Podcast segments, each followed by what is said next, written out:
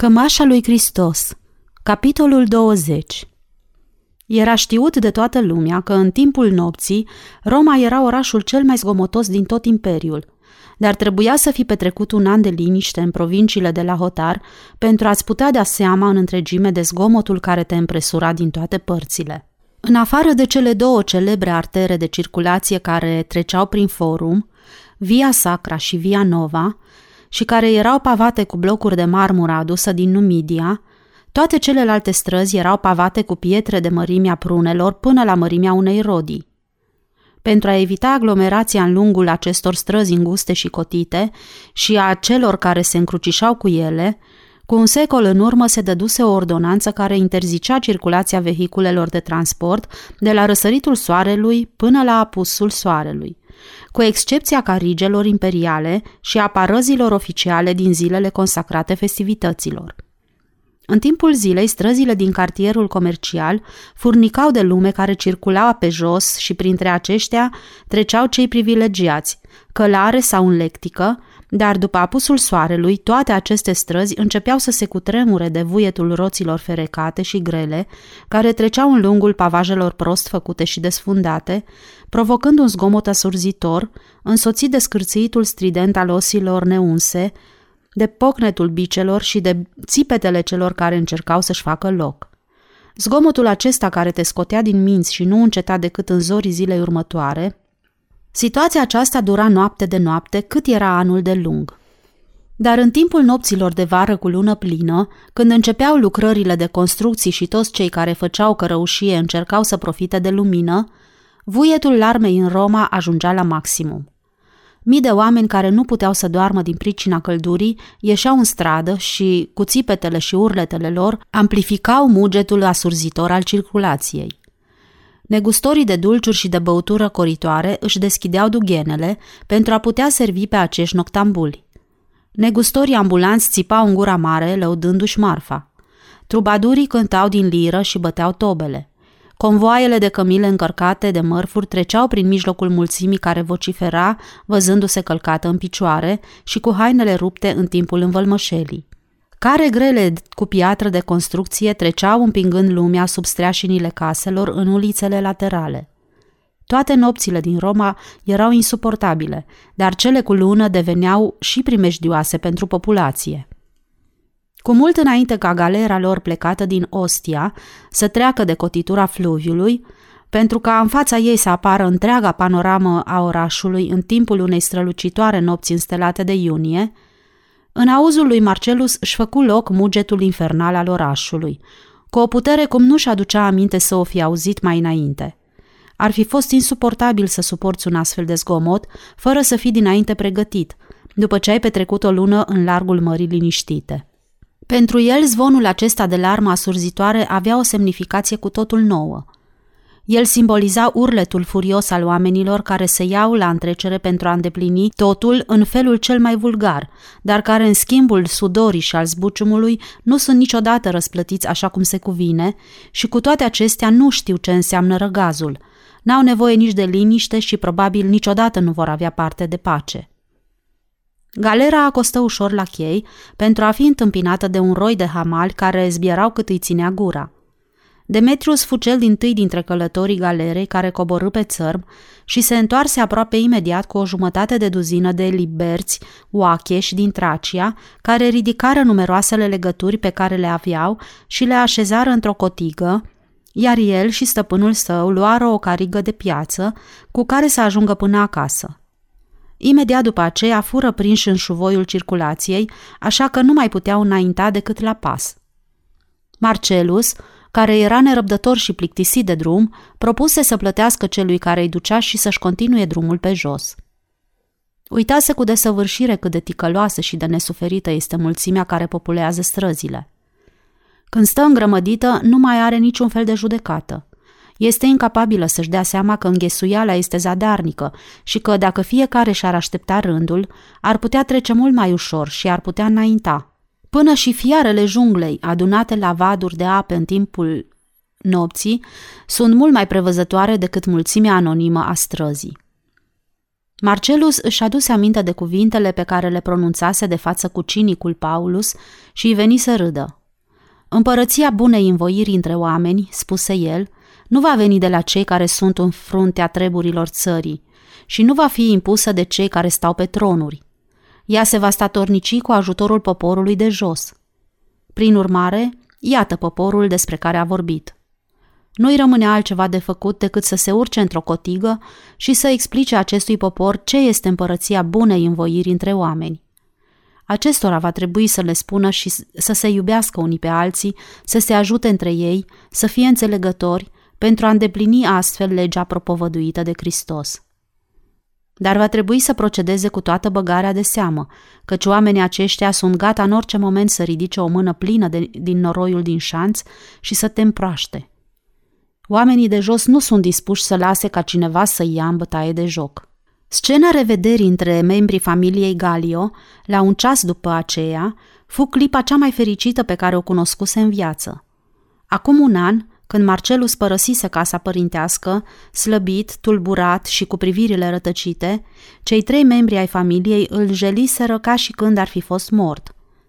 E adevărat că de atunci primiseră din când în când câte o scrisoare de la el în care le spunea să, că se simte bine, dar în aceste scrisori lipseau amănuntele referitoare la felul de viață pe care îl duce și din conținutul lor nu se desprindea decât o vagă dorință de a se întoarce acasă. Printre rânduri puteau citi că starea lui sufletească era tot tulbure. Astfel, prezența lui li se păruse foarte depărtată, nu numai ca distanță, ci chiar ca amintire. Scrisoarea pe care o primiseră de la el acum o lună spunea la sfârșit Sunt pe urmele unui mister pe care împăratul m-a însărcinat să le lucidez. Misterele fac parte din preocupările lui, dar acesta de acum ar putea să devină cu ușurință ceva mult mai important decât un simplu mod de a-ți petrece vremea. Senatorul clătinase din cap și oftase, în timp ce înfășurase sulul de pergament pe care îl ținea în mână. Dar acum Marcelus se întorsese și trupește arăta atât de bine ca și un gladiator. Moralicește era refăcut și trepida de energie juvenilă și entuziasm. În afară de asta, ceva din personalitatea lui se schimbase de asemenea, atribuindu-i o neînțeleasă strălucire. În toată înfățișarea lui se vedea o forță nouă, un fel de energie contagioasă care înviorase pe toți ai casei. Această forță se ghicea în mișcările mâinilor lui, în glas și în priviri. La început, membrii familiei nu-l întrebară ce poate fi, nici nu-i dă dură să înțeleagă că au constatat la el o schimbare și nici între ei nu discutaseră acest amănunt. Dar se vedea limpede că trecuse printr-o prefacere care îi atribuise un fel de distinție pe care nu era în stare să-și o explice. În seara precedentă, senatorul lucrase până târziu în biblioteca sa. După ce termină de scris și adună obiectele de pe masă, vrut să se ridice în picioare când auzi zvonul unor pași care îi se părură cunoscuți. Lăsându-l pe Demetrius în stradă, ca să aștepte sosirea bagajelor, Marcelus, pe care paznicii îl recunoscură încântați, intră în atriu și ajunse în fața ușii de la biblioteca tatălui său, care era întredeschisă. Intră fără să mai ezite și îl cuprinse în brațe, strângându-l cu putere, așa că bătrânului aproape îi se tăie respirația. Deși senatorul era un bărbat înalt și pentru vârsta lui foarte viril, vigoarea tribunului aproape îl copleși cu exuberanța ei neobișnuită. Fiul meu, fiul meu, îngână el de câteva ori la rând, te-ai făcut bine, ești din nou voinic, ești din nou viu, lăudați fie zeii. Marcelus își lipi obrazul de al tatălui său și îl bătu cu palma pe spate. Da, tată, exclamă el, sunt mai viu decât am fost în toată viața mea, iar tu constat că întinerești cu fiecare zi ce trece. Sunt mândru că sunt fiul tău. Lucia, care era în camera ei, tresări prin somn, se ridică în capul oaselor, dădu la o parte păturile de mătase ale patului, ascultă din nou cu gura căscată și inima a început să-i bată mai grăbită. O, oh, Terția, trezește-te! Dăm repede hainele și leagăm sandalele. A sosit Marcelus. Coborâ în fugă până în bibliotecă și se trezi în brațele fratelui ei, iar când acesta o ridică de subțior și o sărută, fata a început să țipe. O, oh, Marcelus, te-ai făcut din nou bine!" Dar tu, draga mea surioară, constat că ai devenit foarte frumoasă. Ai mai crescut, nu-i așa?" Cu vârful degetelor îi netezi părul lucitor și negru, apoi adăugă. Părul tău este adorabil. Senatorul îi cuprinse pe amândoi în brațe și rămaseră mirați, căci bătrânul n-avea obiceiul să-și manifeste sentimentele în felul acesta. Haideți, zise el cu glasul blând, să mergem la maică ta. E foarte târziu, zise Marcelus. Crezi că la această oră o putem trezi? Sigur că da, interveni Lucia. Se luară de braț și ieșiră toți trei împreună. În atriul copleșit de umbră se adunase un mic grup de slujitori mai bătrâni, cu părul răvășit și ochii umflați de somn, întrebându-se în ce stare se află fiul stăpânului și moștenitorului său, căci ultima dată când fusese acasă li se păruse atât de tulburat sufletește. Ei, Marcipor!" exclamă Marcelus și strânse mâna întinsă spre el. Ce faci, Decimus?" Nu se întâmpla prea des ca bătrânul acesta rigid și tăcut să iasă din calmul lui obișnuit, dar cu toate acestea, acum începu să zâmbească și întinse mâna spre tânărul său stăpân. Ce faci, Terția?" strigă Marcelus, întorcându-se spre fata tânără și zveltă, care tocmai cobora scările. Toți se apropiară de el și pe bătrânul Servios îl bătu pe umăr, iar gura acestuia fără dinți începu să tremure și în lungul obrazului bătrân și zbârcit, lacrimile îi picurară una după alta. Bine ai venit, bine ai venit, stăpâne! Zei să te aibă în paza lor!" îngână bătrânul servitor. Dar tu, Lențius, strigă Marcelus, ce fac caii mei? Și când Lențius îi răspunse că Istar a fătat o mânză care acum a împlinit trei luni, declarație la care toți râseră mulțumiți, ca și când ar fi făcut o glumă pe socoteala cuiva, Marcelus le stârni tuturor hohote de râs când îi porunci. Lențius, să-mi aduci mânza aici, vreau să o văd numai decât. În atriu se adunaseră acum cel puțin zece dintre slujitorii casei și toți fremătau de mulțumire. Până acum nu se semnalase niciodată o astfel de lipsă de disciplină în casa lui Galio. Slujitorii, care îmbătrâniseră în serviciu și umblau atenți și pe vârful picioarelor, se pomeniră râzând nestăpâniți, chiar aici, în atriu, de față cu senatorul care zâmbea și el. Marcelus îi făcu să le strălucească ochii, strigând pe nume pe cei mai mulți dintre ei. Cele două gemene din Macedonia sosiră și ele, ținându-se de mână și îmbrăcate la fel, așa că nici nu le puteai deosebi una de alta – își aduse aminte că le-a mai văzut odată, acum doi ani, dar nu își mai aducea aminte de numele lor. Se întoarse spre ele și, odată cu el, privirile tuturor se opriră asupra lor, așa că fetele se sfiiră. Voi, fetelor, sunteți surori?" întrebă el. Întrebarea aceasta li se păru tuturor plină de haz și atriul răsună de râsul celor prezenți. Decimus, porunci senatorul și râsul se stinse. Peste un ceas ne vei servi o masă în sala cea mare de banchete. Vei scoate serviciul de aur. Marcipor, dă poruncă să se aprindă toate luminile, în toată vila și în grădină. Marcelus se repezi la primul etaj. O întâlni pe Cornelia pe coridor, în fața ușii de la camera ei, și o cuprinse în brațe. Nu erau în stare să-și spună nicio vorbă, ci rămaseră îmbrățișați. Cornelia îl mângâie pe creștetul capului, cum ar fi mângâiat un copil, și începu să plângă, în timp ce senatorul se retrase mai la o parte și se uita la ei, cu ochii tulburi, mângâindu-și ciucurele de mătase de la cingătoare. Presimțind că Marcelus și maică sa, care era o fire emotivă, vor avea nevoie de câteva clipe ca să stea singuri, Lucia întârziase la picioarele scării pentru a vorbi cu Decimus despre banchetul ce trebuia să urmeze. Toți slujitorii plecaseră după treburile lor, și până și curelele de la sandale li se părea că pârâie mulțumite, ca și când și-ar fi zis că aceasta este o ocazie unică și că este plăcut să fii în slujba unei astfel de case. Să nu pregătiți prea multă mâncare, Decimus. Veți servi la masă fructe proaspete, o friptură rece și vin. Și prăjituri cu nuci, dacă se vor găsi. Dar să nu prepar nimic acum. Senatorul este obosit și toropit de somn, așa că va adormi înainte să termin cu pregătirea unor bucate mai complicate și calde. Vei servi în sala cea mare, așa cum ți-a poruncit, și vei scoate tacâmurile de aur. Spune-i lui Resusa să taie un braț de trandafiri, dar de cei roșii. Cele două gemene îl vor servi pe fratele meu și nu... Făcu ochii mari când îl văzu pe Demetrius intrând în atriu, înalt, ars de soare și frumos. Dădu drumul lui Decimus și ridicând brațul, salută în semn de bun sosit, iar mâneca largă îi fugi până mai sus de cot, descoperindu-i brațul frumos.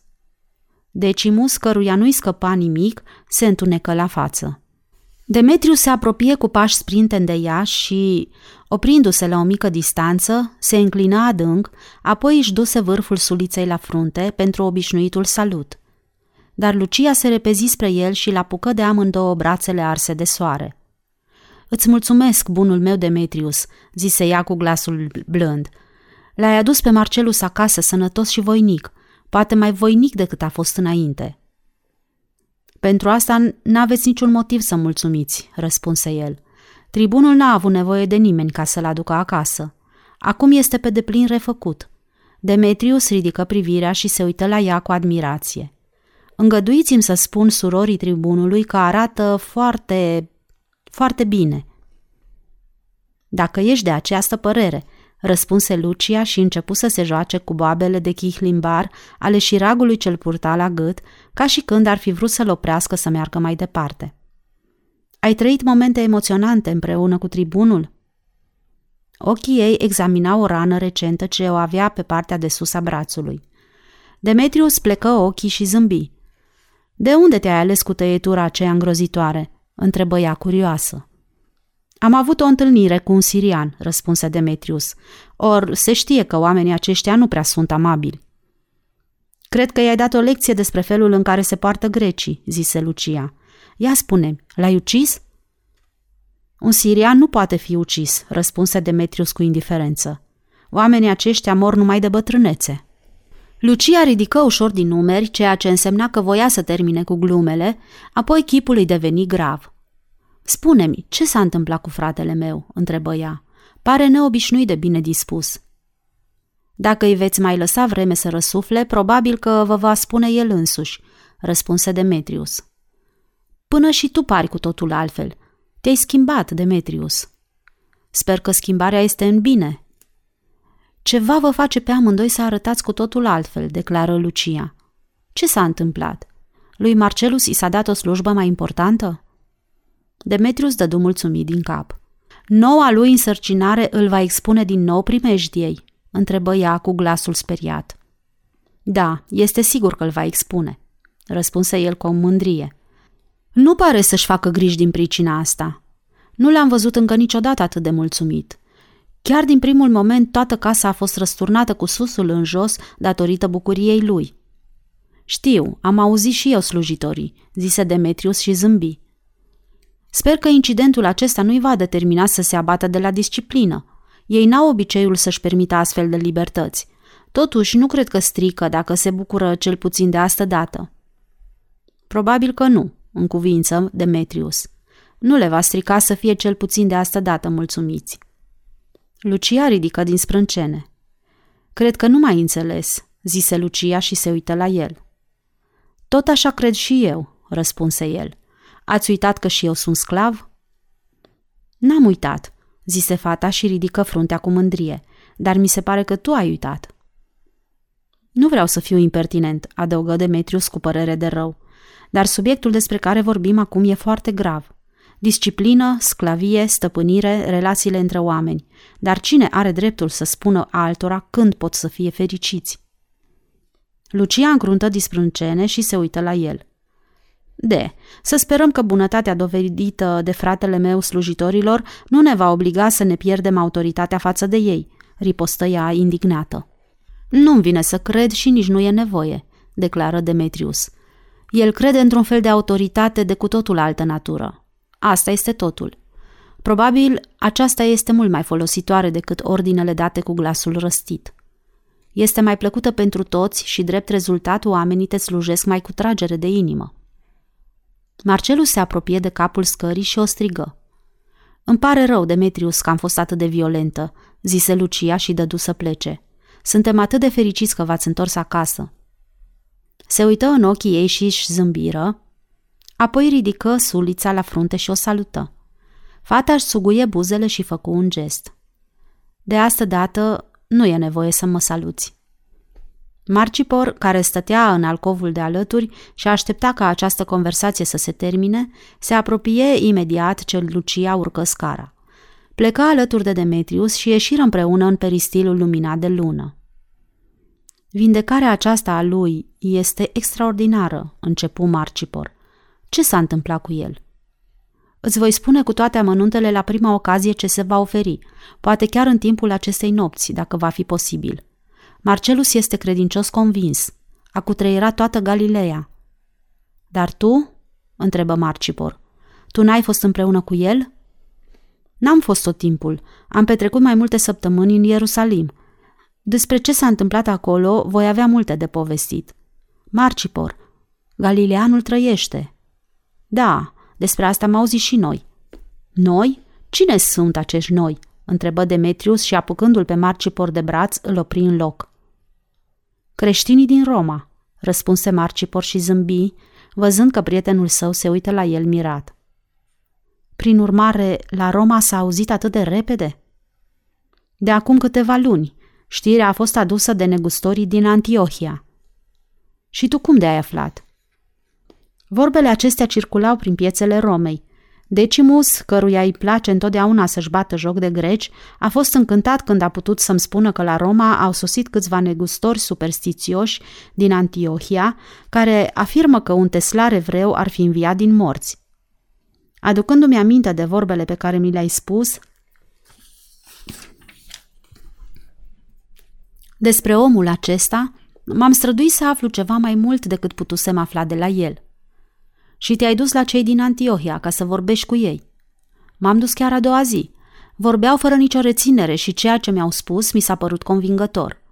Ei au auzit vestea de la unul Filip, care a fost martor la săvârșirea mai multor minuni.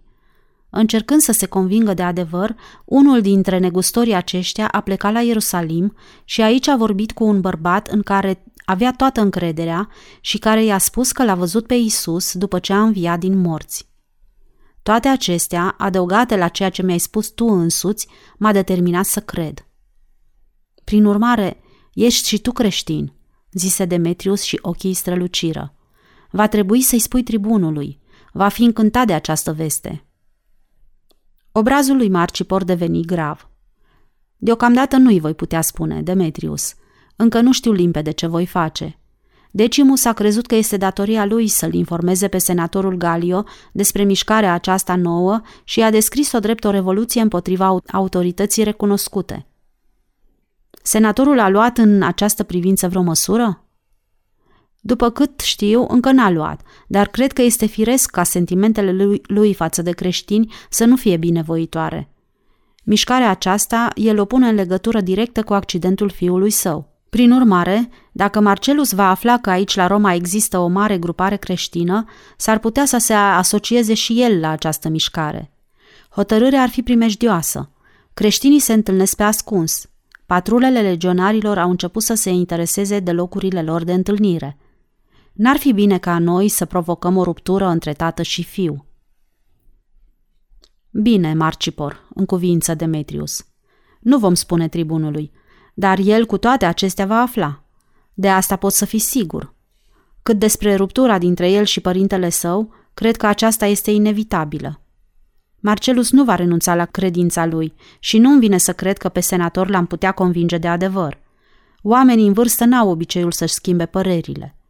Dar trebuie să știi, Marcipor, că această cauză nu poate aștepta până în ziua când oamenii încăpățânați și în vârstă își vor schimba convingerile. Întâmplarea aceasta a lui Isus este nădejdea noastră că într-o bună zi în lumea aceasta va fi întronată libertatea și justiția.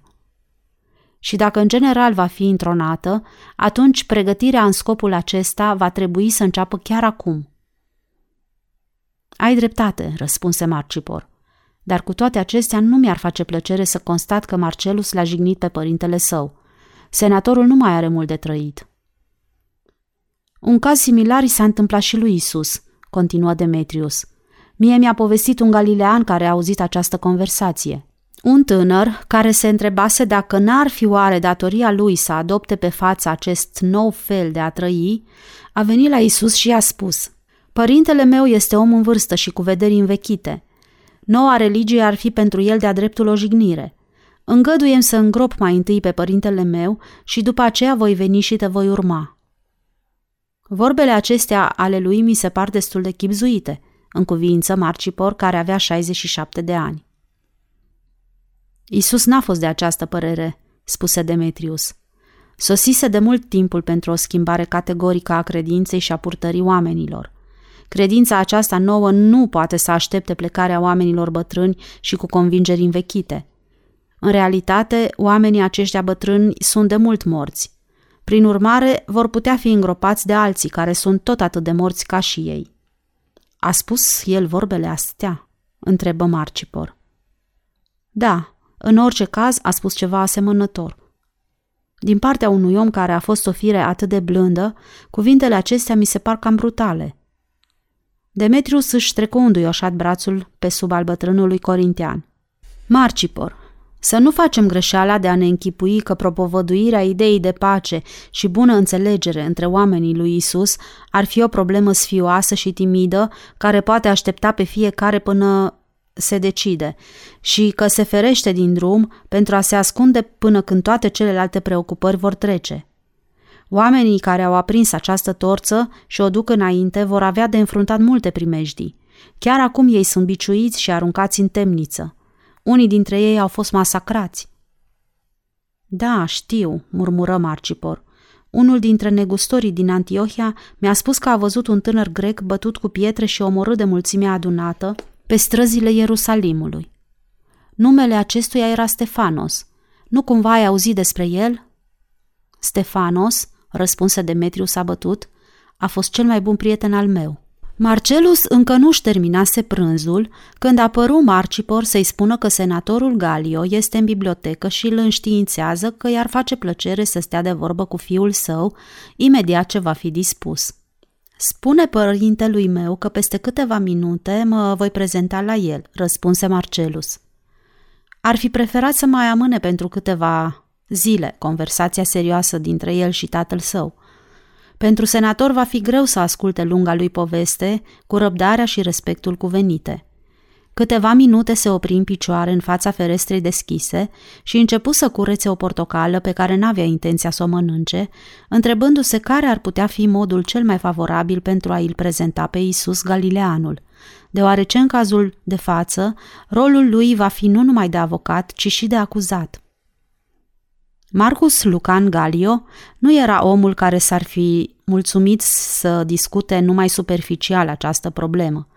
Faima lui în senat era întemeiată pe abilitățile lui reale de a adânci problemele pe toate fețele și știa dinainte ce concesii ar putea face, pe cine va fi obligat să măgulească și cum trebuie să împace interesele contradictorii. Dacă, de pildă, era ferm convins că în toate timpurile și în toată lumea apa tinde întotdeauna spre terenuri mai joase, ar fi zadarnic să te mai străduiești, spunându-i că într-o anumită zi, într-o anumită țară, s-a găsit un bărbat care, cu un singur gest, a determinat cursul unei ape să apuce la deal, în loc să curgă la vale, el n-avea nicio răbdare, nici timp de risipit cu povești care erau împotriva legilor naturii. Cât despre minuni, însuși cuvântul acesta îi se părea o jignire. Pentru nimic în lume n-ar fi fost dispus să stea de vorbă cu oameni care cred în temenicia lor. Datorită faptului că toate religiile sunt întemeiate pe ființe și fapte supranaturale, senatorul nu numai că disprețuia toate religiile, dar până și oamenii religioși îi inspirau un fel de silă. Oricine îndrăznea să mărturisească de față cu el astfel de credințe, era considerat fie ignorant, fie lipsit de scrupule. Un bărbat cu cât de puțin bun simț, dacă devine exponentul unei religii, trebuie supravegheat, deoarece este limpede că încearcă să profite de cei slabi sufletește care au încredere în el datorită evlaviei lui. Unii oameni, în conformitate cu părerea lui Galio, sunt dispuși să creadă că un bărbat evlavios trebuie să fie numai decât și cinstit, deși realitatea a dovedit că evlavia și integritatea sunt două noțiuni care nu au niciun fel de legătură una cu alta. Este firesc ca bătrânul Servius să invoce mereu zeitățile sale. Putea să-l ierte și pe bătrânul Tiberiu pentru interesul ce-l dovedea față de orice religie, deoarece bătrânul acesta avea o scrânteală la cap – dar astfel de scuze nu le-ai putea acorda unui bărbat sănătos și cult. Acum un an, când sosise acasă Marcelus, îl tratase cu toată îngăduința. Trecuse printr-o puternică zguduitură și judecata lui fusese tulburată pe moment. Datorită acestei situații, el nici n-ar fi fost în stare să înșire tatălui său astfel de absurdități. Dar acum era refăcut, atât trupește cât și sufletește. În dimineața acestei zile va fi obligat să-i povestească părintelui său o întâmplare neașteptată despre un bărbat care a vindecat tot felul de boli. Un bărbat care, după ce a fost răstignit, s-a ridicat din morți și a fost văzut de mai mulți inși. Fără îndoială, vorbele lui îl vor revolta pe senator și nu va ezita să-i spună scârbit. Mai taci, băiete, nu-ți dai seama că vorbele acestea nu sunt altceva decât prostii? Prevederile lui Marcelus în privința felului în care părintele său va primi ceea ce îi va spune se dovediră în întregime exacte. Conversația lor fu penibilă pentru amândoi. Chiar din primul moment, Marcelus simți ostilitatea senatorului. Avusese intenția să înceapă cu judecarea și osândirea nedreaptă a lui Isus, în nădejdea că în felul acesta va reuși să câștige simpatia tatălui său față de galileanul persecutat pe nedrept. Dar Galio îl întrerupse numai decât. Fiule, întâmplarea aceasta mai auzit-o. Prin urmare, nu e nevoie să mi-o repeți, ripostă Galio cu indiferență. Povestește-mi despre drumul pe care l-ai făcut în provincia unde s-a născut omul acesta. Deci, Marcelus începu să ei vorbească despre drumurile pe care le-a făcut împreună cu Iosif, despre micul Iona, al cărui picior infirm fusese îndreptat, despre Miriam, căreia îi se dăduse darul de a cânta, despre Lidia, care a fost vindecată numai datorită faptului că s-a atins de veșmântul lui Isus, despre Natanail Bartolomeu și furtuna de pe Marea Galilei, în timp ce tatăl său se uita la el pe sub sprâncenele încruntate, fără să zică și fără să-l întrebe nimic. La urmă, ajunse să-i vorbească și despre învierea lui Isus. Cu glasul tremurând de emoție, îi repetă tot ce aflase referitor la aparițiile lui în diverse locuri, iar în timpul acesta buzele senatorului tresăriră și se strâmbară cu dispreț. Tot ceea ce spun eu, tată, pare de necrezut, admise Marcelus. Dar cu toate acestea sunt convins că este numai adevărul adevărat. Un moment se întrebă dacă poate pomeni tatălui său despre vindecarea ologului de către Petru, minune pe care o văzuse el însuși. Dar își dădu seama că ar fi mai mult decât ceea ce bătrânul său părinte ar fi în stare să suporte. Probabil i-ar răspunde că s-a autosugestionat datorită poveștilor debitate de ceilalți despre minunile pe care afirmeau că le-au văzut. Sau cel mult senatorul i-ar fi răspuns fără să ezite. Acestea, fiule, sunt minciuni și mie să nu mi le spui că le-ai văzut tu însuți în realitate. Și pentru a crede așa ceva, declară tatăl său cu dispreț, ți-a fost de ajuns mărturia unor pescari superstițioși? Nu mi-a fost ușor să cred, răspunse Marcelus, și nu încerc câtuși de puțin să te conving și pe tine despre temeinicia afirmațiilor mele. M-ai rugat să spun ce am aflat despre Isus și ți-am spus numai adevărul. Eu cred că Galileanul acesta este și astăzi viu. Îmi închipui că trebuie să fie o persoană eternă, de origine divină, ale cărui puteri nu le-a avut până acum niciun rege și niciun împărat. Mai cred că va veni și vremea când el va stăpâni lumea. Galio a început să râdă cu amărăciune. Ai intenția să spui bătrânului Tiberiu că acest Isus va stăpâni întreaga lume? Cred că nu va fi nevoie ca vorbele acestea să le spun și lui Tiberiu. Îi voi spune că Isus, cel care a fost osândit la moarte și a fost pironit pe cruce, este în viață și împăratul va putea să tragă concluzia pe care o va crede de cuvință. N-ar fi rău să fii prevăzător în privința vorbelor pe care le vei pronunța de față cu acest bătrân nebun, îl preveni Galio. Tiberiu este nebun tocmai de ajuns pentru a te crede și în cazul acesta informațiile pe care îi le vei da nu sunt deloc menite să-i facă plăcere. Nu-ți dai seama că ar fi în stare să te pedepsească pentru că ai îndrăznit să-i debitezi o astfel de poveste? Altceva nu-mi poate face decât cel mult să mă ucidă, răspunse Marcelus cu glasul liniștit. Probabil nu-ți va face altceva, admise Galio, dar chiar o pedeapsă atât de ușoară, cum este moartea, pentru un tânăr ambițios cum ești tu, ar putea să prezinte anumite inconveniențe. Marcelus se strădui să zâmbească auzind gluma sinistră a tatălui său. Ca să spun adevărul, tată, mie nu mi-e frică de moarte, deoarece dincolo de moarte mai există o viață viitoare. De, fiule, aceasta este o nădejde străveche, în cuvință Galio și dădu din mână îngăduitor. Pe pietrele funerare ale mormintelor, inscripția aceasta a fost gravată mereu de 3000 de ani încoace. Dar singurul neajuns al acestei nădejdi este faptul că până acum nimeni n-a reușit să-i dovedească temeinicia. Până astăzi nimeni n-a dat niciun semn din viața de dincolo de moarte și nici nu s-a întors nimeni ca să ne spună ce este acolo. Isus s-a întors, declară Marcelus. Galio oftă adânc și clătină din cap. După un timp de tăcere grea, dădu la o parte scaunul, se ridică în picioare și ocoli biroul uriaș, iar Marcelus se ridică să-l primească.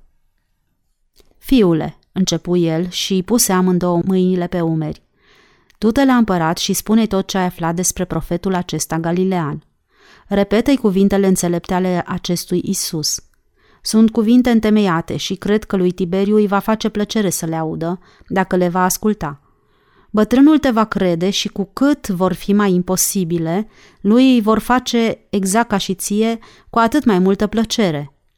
După părerea mea, atât va fi de ajuns. Să nu-i pomenesc nimic despre învierea lui Isus? întrebă Marcelus cu tot respectul. De ce să-i pomenești? ripostă Galio. Fii prevăzător și gândește-te la situația în care te găsești. Ai fost amestecat într-o aventură neobișnuită și, fără să ai nicio vină, ești obligat să-l informezi pe împărat despre ceea ce s-a întâmplat. El este nebun de mai bine de 10 ani și întreaga Romă cunoaște adevărul în această privință. S-a împresurat de tot felul de filozofi, de ghicitori, de cititori în stele, care sunt toți niște smintiți. Unii dintre ei sunt excroci, alții nebuni de legat. Dacă vei spune și lui Tiberiu ceea ce mi-ai spus mie, nu vei fi altceva decât o nouă maimuță pentru menageria lui. Cuvintele părintelui său îi se părură destul de grele, dar cu toate acestea Marcelus se strădui să zâmbească. Tatăl său înțelese că vorbele lui au început să-și facă efectul, așa că adăugă cu glasul rugător. Fiule, dacă te vei strădui și tu, să știi că te așteaptă un viitor strălucit, dar asta nu se va întâmpla în cazul în care vei merge înainte pe drumul pe care ai pornit. Nu știu dacă îți dai seama ce tragedie te așteaptă, nu numai pe tine, ci pe noi toți. Pentru maică ta va fi o lovitură înspăimântătoare, tot așa pentru soră ta și părintele tău. Dacă ar afla că prietenii noștri vor spune despre tine că ți-ai pierdut mintea și că ai devenit și tu unul dintre nebunii înțelepți din prejurul împăratului. Și ce va zice Diana? continuă el. Fata aceea adorabilă este îndrăgostită de tine. Nu te interesează dragostea ei? Din potrivă, tată, mă interesează, răspunse Marcelus. Îmi dau seama că va fi profund decepționată din pricina mea, dar nu-mi rămâne altă alegere. Am încleștat mâinile amândouă pe coarnele acestui plug, pentru a desțeleni pământul, și nu mă pot opri fără să trag brazda până la capăt. Galio făcu un pas înapoi și, proptindu-se de birou, zâmbi. Înainte de a lua hotărârea să renunți la ea, așteaptă să ai ocazia să vă revedeți. Adevărul este că eu sunt nerăbdător să o văd. Vei încerca să vorbești cu ea acolo înainte de a vorbi cu Tiberiu? Da, în cazul când va fi posibil. Ți-ai făcut pregătirile de plecare? Da, tată, de asta s-a îngrijit Demetrius. Vom pleca astă seară, până la Ostia cu o galeră, iar de acolo la Capri cu Cleo. Foarte bine, declară Galio, ceva mai mulțumit, și îl bătu pe Marcelus cu palma pe spate. Vino să ne plimbăm puțin prin grădină. N-ai vizitat până acum nici grajdurile. Încă un moment, tată, îl opri Marcelus, uitându-se grav la el. Probabil tu în această clipă te simți mulțumit, văzând că totul a fost pus la cale în conformitate cu dorința ta. Eu însumi aș fi foarte mulțumit dacă aș fi liber să urmez sfatul tău. Liber? se miră Galio și se uită în ochii fiului său. Ce vrei să spui? Eu voi fi obligat să-l informez pe împărat despre învierea lui Isus. Ei bine, în cazul când ești obligat să vorbești și despre asta, consimți Galio în mod brusc, îl vei informa ca despre un zvon care circulă în regiunea rurală. Nu va fi nevoie să-i spui lui Tiberiu că tu crezi ceea ce ai auzit. Dacă îi vei spune că niște pescari afirmă că l-ar fi văzut, asta înseamnă că nu te-ai sustras de la obligația pe care ai avut-o. Tu nu știi nimic de asta. Tu nu l-ai văzut. Da, dar am cunoscut un bărbat care l-a văzut, declară Marcelus. Și pe acesta l-am văzut uitându-se la el. Și pentru tine amănuntul acesta este o dovadă? întrebă Galio în bătaie de joc. În această împrejurare, da. Am văzut un tânăr grec care a murit lapidat pentru credința lui de creștin. A fost un tânăr curajos, gata să-și sacrifice viața pentru credința lui. Eu l-am cunoscut și am avut toată încrederea în el. Când toată lumea l-a crezut mort, s-a ridicat, a zâmbit și a strigat. Îl văd că se apropie. Și eu sunt convins că l-a văzut. Cuvintele acestea nu ești obligat să le spui și lui Tiberiu, declară Galio nemulțumit. Da, tată, dar de vreme ce eu am auzit și am văzut această scenă, ar însemna să fiu un laș dacă n-aș confirma-o, deoarece și eu sunt creștin, tată, și mi-ar fi imposibil să procedez altfel. Galio nu zise nimic. Cu fruntea plecată în pământ, se întoarse și ieși din bibliotecă, cu pași înceți, fără să se mai uite înapoi. Chinuit de păreri de rău pentru dezamăgirea pricinuită tatălui său, Marcelus ieși din casă și se îndreptă spre pergola unde era sigur că Lucia îl așteaptă. Fata îl văzu venind și se repezi în calea lui. Îl apucă de braț și îl conduse bucuroasă spre locul lor favorit. Ce s-a întâmplat?" întrebă ea și îl scutură nerăbdătoare de braț. Ați avut o discuție?" Mi se pare că l-am jignit cu purtarea mea. Sper că n-ai vorbit cu el despre afacerea aceea din Ierusalim, din pricina căreia te-ai îmbolnăvit. Nu, draga mea, dar i-am povestit despre omul acela și aș dori să-ți pot vorbi și ție. Îți mulțumesc, drăguțul meu frate, zise Lucia în bătaie de joc, dar eu nu sunt dispusă să ascult nicio vorbă. Este tocmai timpul să uităm ce s-a întâmplat. Vino încoace, Bambo. Haide, Marcelus, alintă-l puțin. Aproape că nu te mai recunoaște și uitându-se atentă la el, adăugă. Nici eu nu te mai recunosc. De aici înainte tu nu vei mai fi niciodată mulțumit. Astă noapte toți ne-am închipuit că ești pe deplin refăcut. Eram atât de fericită încât am stat trează ceasuri întregi și m-am gândit la tine. Dar acum constat că ești trist și întunecat. Îmi pare rău, surioară, răspunse Marcelus și îi petrecu brațul împrejurul mijlocului. Să mergem și să vedem trandafirii. Haide, Bembo! Bembo se ridică în picioare și se lăsă mângâiat pe creștetul capului. De săptămâni întregi, împăratul nu se mai simțise bine. Pe la începutul lui aprilie, pentru a dovedi cât este de rezistent, bătrânul plecase să viziteze vila neterminată de la capătul extrem din partea de răsărit a malului și fusese surprins de o ploaie torențială – așa că răcise și urmările acestei răceli afectase vitalitatea lui nu prea rezistentă.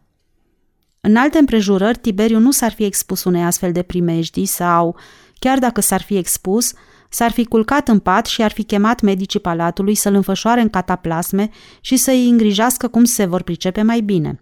De asta dată însă, împăratul care își închipuia că a intrat în a doua tinerețe, sau în orice caz a doua vârstă a copilăriei, ud până la piele, întârziase împreună cu Diana între pereții umezi ai vilei, ca pe urmă să se întoarcă în palatul său, prefăcându-se că ploaia aceasta i-a făcut plăcere și nu dăduse voie nimănui să se apropie de el, deși se vedea limpede că a răcit.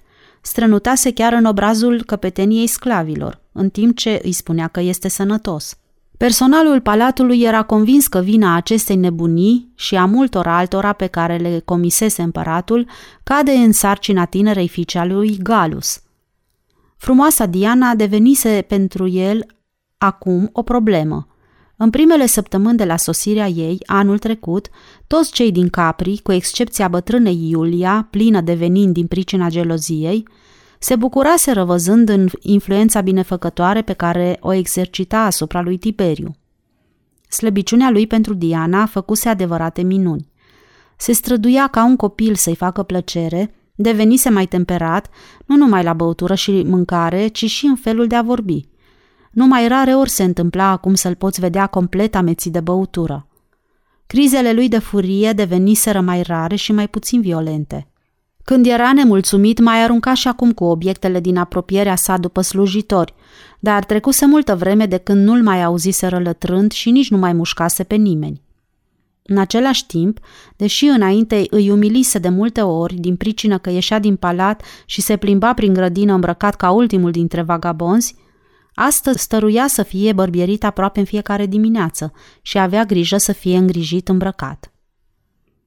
Toți cei care țineau la împărat și erau în contact cu el nu puteau decât să se bucure cu toată sinceritatea de această schimbare. Or, aceștia reprezentau aproape pe toți cei care locuiau în insula Capri. Funcționarii, rapsozii, medicii, dansatorii, grădinarii, vierii, croitorii, teslarii, pietrarii, sculptorii, preoții și cel puțin 300 de slujitori, sclavi și liberți. Cu cât împăratul va trăi mai mult, cu atât va fi mai bine pentru interesele lor proprii. Și cu cât se va simți mai mulțumit, cu atât mai ușoară va fi sarcina lor.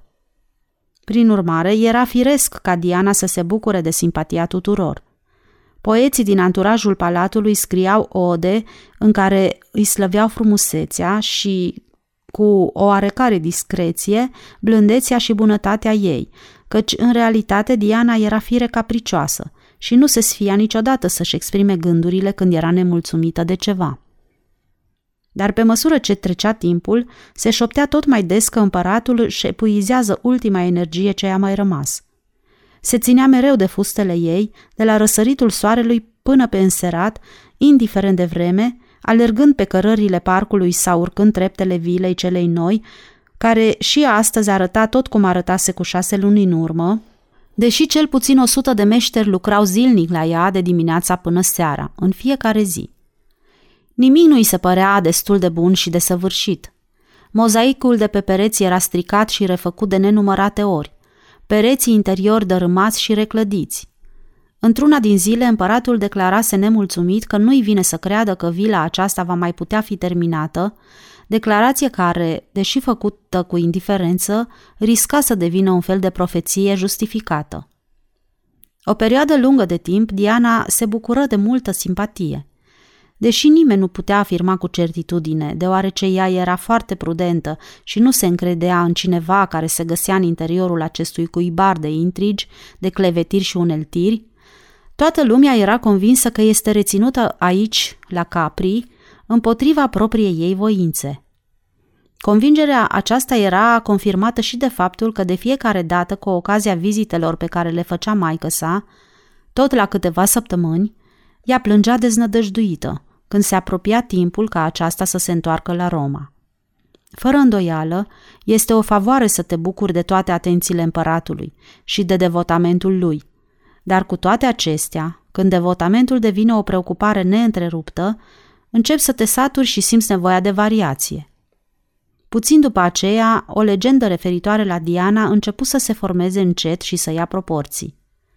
În timpul unor libații, căpetenia sclavilor, fiind amețit, spusese comandantului gărzii că frumoasa fică a legatului Galus era îndrăgostită de fiul senatorului Galio. Dar dragostea aceasta a ei era fără temei, de vreme ce tânărul tribun își pierduse mințile și fusese expediat la hotarele Imperiului. Nu trecu prea mult și această știre ajunse la cunoștința tuturor celor care erau în apropierea palatului. Dar nimeni nu se interesa atât de mult de planurile Dianei ca bătrâna Iulia, care reușise să controleze conținutul fiecărei scrisori pe care o trimita tânăra fată. Se mai spunea că Iulia face copii după toate aceste scrisori și le predă lui Gaius, cu un sul de pergament în care era raportul. În timpul iernii, Gaius nu fusese la Capri, dar, fiind informat despre boala împăratului, venise pe la sfârșitul lui aprilie, împreună cu o suită, și întârziase vreme de o săptămână sub pretextul că se interesează de starea acestuia, deși în realitate se îmbăta în fiecare seară la strălucitoarele banchete organizate de Tiberiu în cinstea lui. La astfel de ocazii, împăratul, care abia mai putea să-și țină capul drept, ațipea și se trezea ca să doarmă din nou. Rângea ca un cap de hârcă și iarăși adormea. Tristă caricatura a puterii imperiale. În dreapta lui, dar fără să-i acorde nicio atenție, era așezată bătrâna Iulia, boită și cu perucă, încărcată de podoabe de aur și pietre scumpe, dar cu înfățișarea înspăimântător de cadaverică și făcea glume cu Gaius care era așezat lângă ea. Niciunul dintre cei 50 de sicofanți care participau la aceste banchete nu îndrăznea să facă vreun semn sau să zâmbească, văzând această sinistră pantomimă în care împăratul stătea pe jumătate adormit, iar împărăteasa cu gesturi respingătoare mângâia broderiile de aur de pe mâneca tunicii prințului, iar el rămânea indiferent la aceste alintări ale ei și se apleca adânc peste masă pentru a arunca priviri reșinate de dragoste. Dianei, care era așezată de cealaltă parte a împăratului, zgâindu-se la ea cu ochii de broscoi, deși ea se uita la el cu aceeași indiferență cu care un trecător s-ar opri să citească epitaful de pe o veche piatră funerară. În taină, spectacolele acestea făceau plăcere tuturor participanților în afară de Celia, frumoasa soție cu cap de pasăre a lui Quintus și nepoata bătrânului Sejanus, care de multă vreme era prietenul și sfetnicul lui Tiberiu. Celia nu-și mai găsea locul din pricina spaimei pe care nu era în stare să-și o mai ascundă. Ar fi fost gata să o ucidă pe Diana dacă ar fi constatat că ea îi acordă cea mai mică atenție lui Gaius – dar în același timp se simțea nemulțumită și de indiferența cu care primea atențiile prințului. La urma urmelor, ce și închipuie că este această tânără fată a lui Galus, de umblă cu nasul în vânt? Ar fi mai bine să învețe cum trebuie să se poarte între oameni. Într-o bună zi, bătrânul acesta decrepit, pe care îl duce de nas, cum duci câinele de lanț, va muri și atunci ce va mai putea însemna atunci aici la curte? Celia petrecu o săptămână zbuciumată. Din ziua când Quintus fusese trimis la Roma, într-o misiune importantă pentru interesele Imperiului, ea devenise centrul atenției prințului, pe care o primise cu o grație desăvârșită, bucurându-se de preferința lui stângace și inocentă. La început toți își închipuiseră că această preferință se datorește intenției lui Gaius de a se pune bine cu bătrânul Sejanus – despre care se știa că ține cu o mână fermă baierele pungii imperiale. Dar pe măsură ce trecea timpul și vizitele prințului la vila ei deveniseră zilnice, atențiile lui îi se urcară la cap și bruscase pe multe dintre prietenele ei, care până atunci fuseseră destul de prudente pentru a-i trece cu vederea aceste atitudini, dar abia așteptau momentul când vor putea să se răzbune pe ea. Celia își închipuise că prințul va găsi alte motive pentru a-l ține pe Quintus, departe de Roma, dar acum se răspândise zvonul că soțul ei se va întoarce acasă. Iar drept culmea decepțiilor, acum Gaius își concentrase toate atențiile asupra Dianei. În ajunul plecării din Capri, Celia pusese la cale o întrevedere între ea și prințul Gaius, Deși la Capri nu putea să se desfășoare niciun fel de conversație între patru pereți, fără ca până în seara aceleași zile să nu știe toată lumea ce s-a întâmplat, și cu ochii plini de lacrimi îi ceru să explice motivul indiferenței dovedite față de ea în timpul din urmă. Eu mi-am închipui că mă iubești, scância. Când ai nasul roșu, cum aș putea să te iubesc?" murmură el. Cred că ar fi mult mai bine dacă ai înceta să te mai faci din nou de râsul lumii. Nu s-ar putea să-l faci pe Quintus să plece din nou din Roma? Pe dobitocul acela care zbiară ca măgarul la Iesle? Se răsti Gaius. I-am dat o însărcinare diplomatică și, în loc să-și vadă de treaba lui, este bătut în curtea unui han grecesc de către un sclav care n-avea nicio armă asupra lui. Eu nu cred nimic din vorbele acestea protestă Celia cu glasul ascuțit. Este o minciună pe care cineva a răspândit-o pentru a-l discredita. Eu mi-am închipuit că ești prietenul lui Quintus. Cum se poate să-ți închipui așa ceva? Quintus n-are alt prieten decât oglinda în care se admiră. Dacă ar fi fost prietenul meu, nici nu m-aș fi gândit să mă apropii de soția lui. Celia început să plângă cu sughițuri. Ai ținut la mine, țipă ea, până în momentul când ai venit aici și ai observat rotunjimile trupului fetei lui Galus. Dar se vede destul de limpede că ea te disprețuiește. Ce nerușinată este! Te previn să te ferești să-i faci vreun rău, scrâșni Gaius și o smuci cu violență de braț. Va fi mai bine să o uiți pe fata aceasta chiar acum și după ce se va întoarce soțul tău să te mulțumești numai cu el. Apoi începu să râdă revoltat. Tu și Quintus vă potriviți foarte bine unul cu altul. Nu se poate să mă umilești în felul acesta, țipa ea cu tremurată de furie. Cum vei îndrăzni să te mai arăți în fața lui Sejanus, după ce îi voi spune că m-ai tratat ca pe o desfrânată? Gaius ridică din numeri. Dar tu cum vei îndrăzni să te arăți în fața lui ca să-i spui astfel de vorbe? Rânji el. După această întrevedere, Celia încerca să se consoleze plecând să facă o vizită împărătesei, o obligație socială de care și adusese aminte pe neașteptate și de care majoritatea vizitatorilor, apucați de frigurile plecării, uitaseră să se achite. Bătrâna Iulia fu foarte amabilă cu Celia. Aceasta, furioasă și cu ochii umflați de plâns, deveni în mâinile ei o victimă ușoară imediat ce încercă să o descoasă, spunându-i cuvinte de simpatie – Bietul Gaius, oftă Iulia, este atât de impresionabil și trăiește atât de singur. În același timp este copleșit de griji. Trebuie să fii îngăduitoare față de el, draga mea. Afară de asta, cred că este și îndrăgostit de fica lui Galus. Sunt convinsă că ar fi o căsătorie reușită. Galus este foarte iubit de armată, atât la Roma cât și în interiorul Imperiului. De fapt, Galus este însă și armata – și în cazul când fiul meu va urca la tron, va avea nevoie de bunăvoința legiunilor.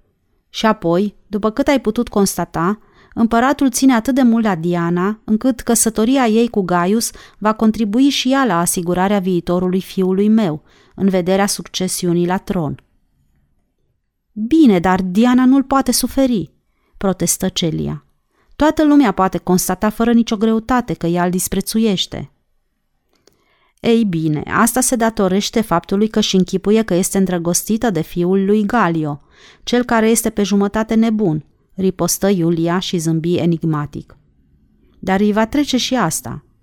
Probabil, dacă vei fi și tu de acord să te răzbuni împotriva Dianei, atunci te vei strădui să nu dezminți zvonul că Marcelus este nebun. Spunându-i aceste cuvinte, împărăteasa o sărută pe obraz și îi făcu semn că poate să plece. După ce părăsi vila Dionisos, Celia își șterse furioasă buzele și se îndreptă spre palatul Jovis, unde invitații așteptau lecticele pentru a coborâ coasta muntelui până la barca imperială ancorată la chei.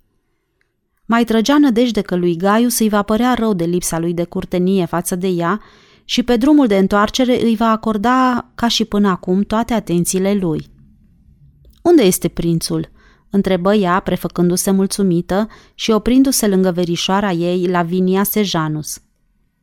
El nu se va întoarce împreună cu noi la Roma, răspunse Lavinia și zâmbi malițioasă. Cred că ar dori să stea de vorbă cu Diana, fără să fie și ceilalți vizitatori de față.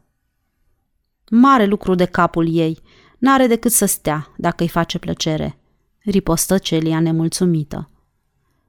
Nu fi tocmai atât de sigură de această întrevedere. Se amestecă Minia, sora Laviniei, care stătea de vorbă cu Olivia Varus, așezată în lectica de alături de ea. Marcelus este așteptat să sosească, adăugă Olivia. Nici asta nu-i va face deosebită plăcere, se zborși Celia.